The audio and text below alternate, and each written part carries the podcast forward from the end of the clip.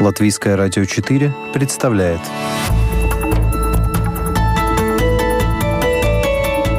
Человек и его поступки. События и его значения.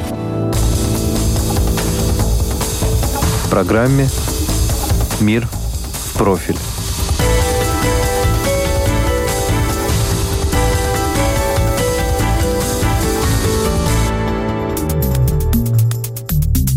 Бодипозитивные картинки толстого волосатого женского тела, изображение женских половых органов, разжигание ненависти к мужчинам и экстремизм, детский театр сомнительного содержания и пропаганда нетрадиционной сексуальной ориентации.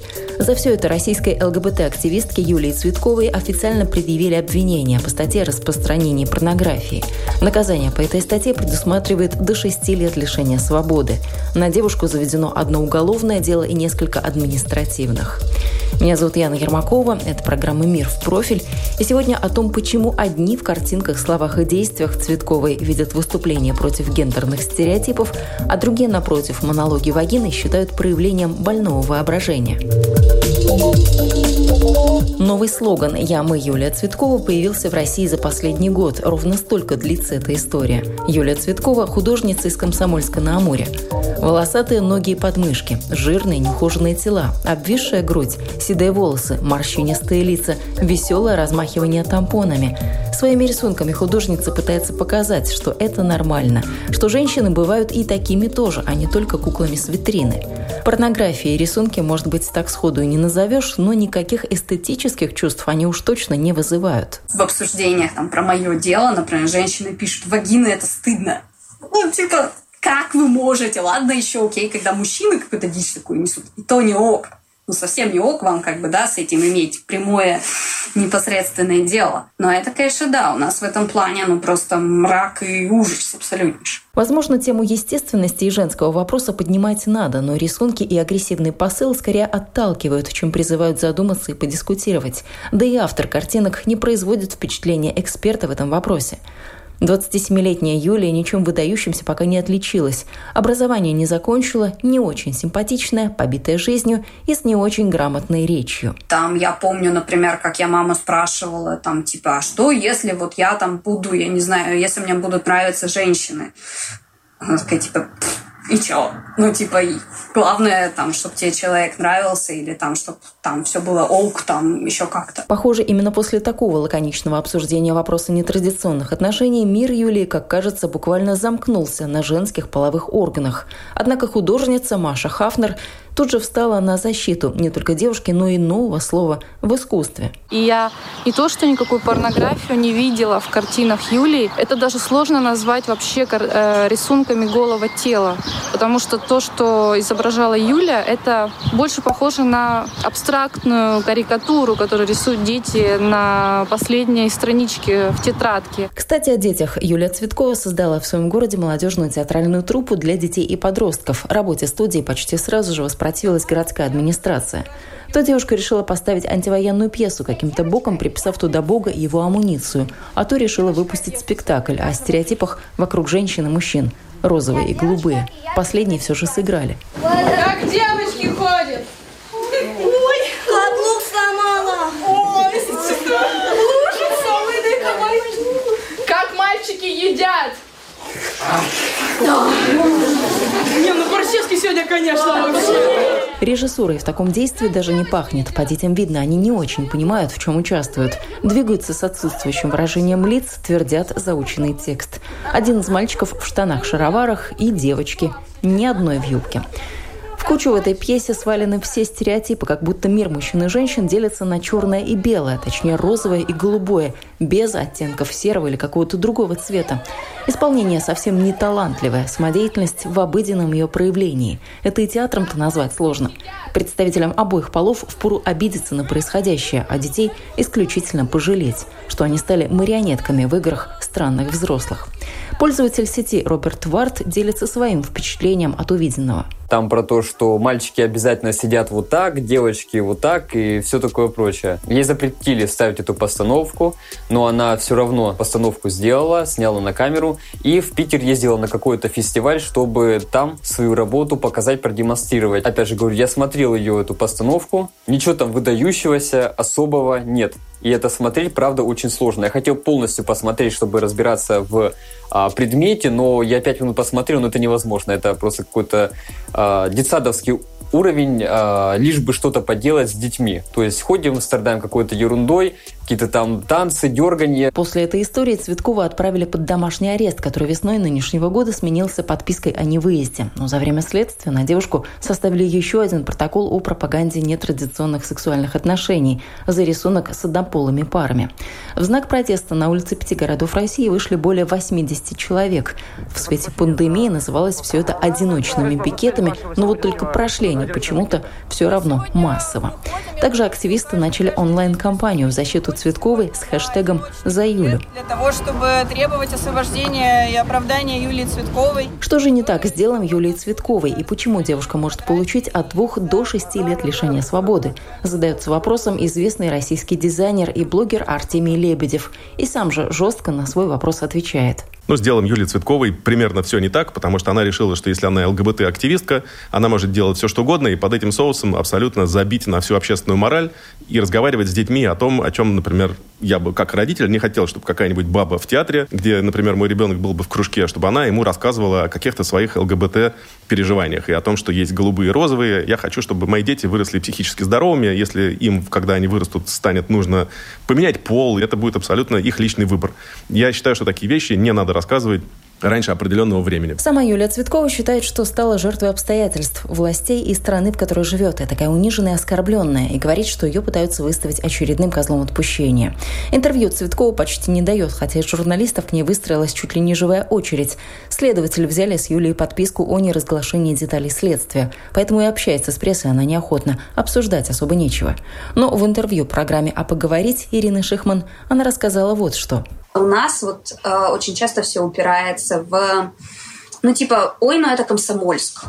У нас здесь ничего нельзя. Типа, раз мы маленький город, то у нас ничего невозможно. И на этой волне, то есть когда я все это слушала, типа, ну вот нас тут вообще всех заплющат, такие предубеждения есть, и мне показалось важным показать, что что-то ну, правда, возможно. Здесь, например, запрещено говорить о многих вещах, да, то есть запрещено негласно.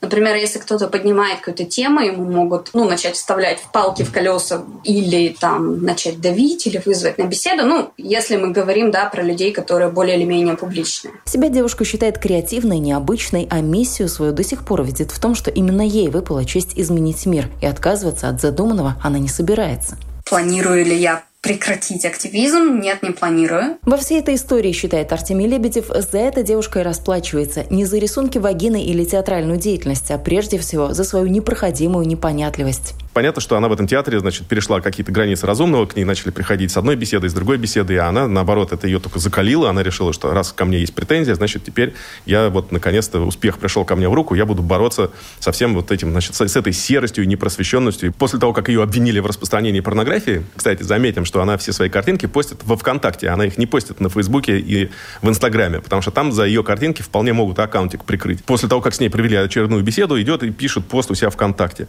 Ну, меня и так так постоянно обвиняют в распространении порнографии, пусть хоть повод будет.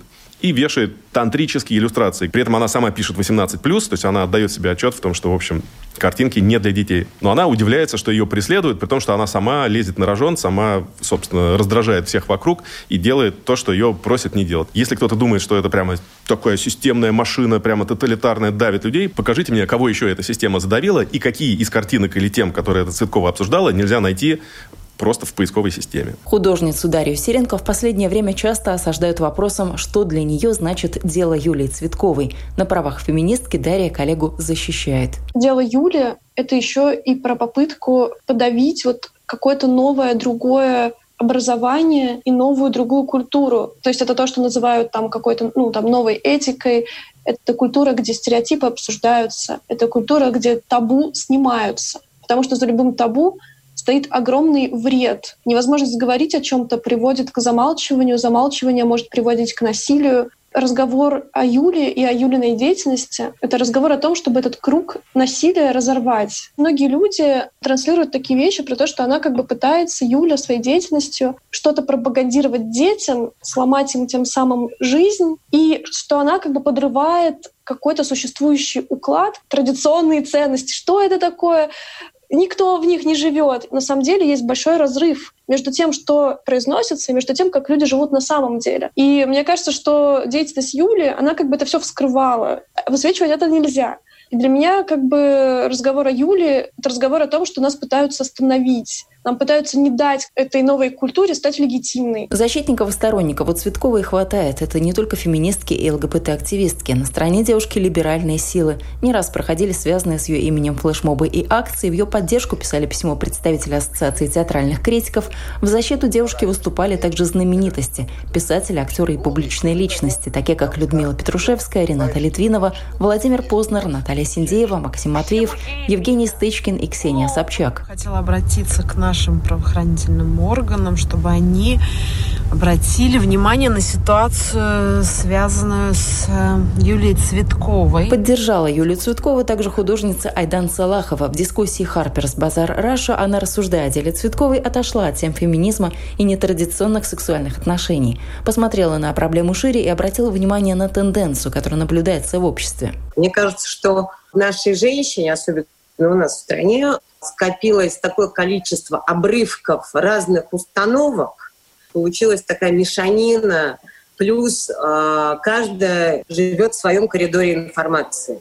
То есть если тебе не нравятся вагины, значит, тебе будут все время статьи попадаться о том, что вагины — это ужасно. Для человека очень сложно сначала послушать новости там, на одном канале, потом на другом, потом еще на третьем, чтобы понять какую-то объективную картину. По делу Цветковой материалов море. Можно читать, смотреть, анализировать, но все они неизменно будут сводиться к теме ЛГБТ и феминизма, к тому, кто, как и что под этим понимает.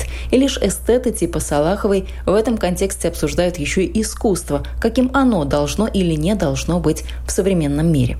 Просветительские рисунки, которые призывали к бодипозитиву не являются порнографией. Наш Суриковский институт, где мы с первого по пятый курс пишем обнаженные натуры, и на этом художник учится. Это что, может, значит, любого художника и студента засадить за порнографию? То есть любой исследователь таким образом, если будет осуждена Юля, получит прецедент осудить любого художника за альбомный рисуночек. Вряд ли это будет прецедент. Уж, наверное, не каждый студент Суриковки организовывает театр неоднозначного содержания и так упорно ратует за феминизм и прочие ценности нового времени. А вот активисты только этим и живут. Впрочем, и они феминизм и борьбу за права женщин понимают по-разному. Вот как для себя это объясняет активистка Айтен Якубова. Я росла в довольно патриархальной азербайджанской семье, но при этом я всегда понимала, что то, что происходит не ок, то, что женщина всегда на втором плане, что она не должна перечить, знать свое место и так далее, меня это возмущало с самого детства. Но мне кажется, что именно левый феминизм, он объединяет всех женщин. Именно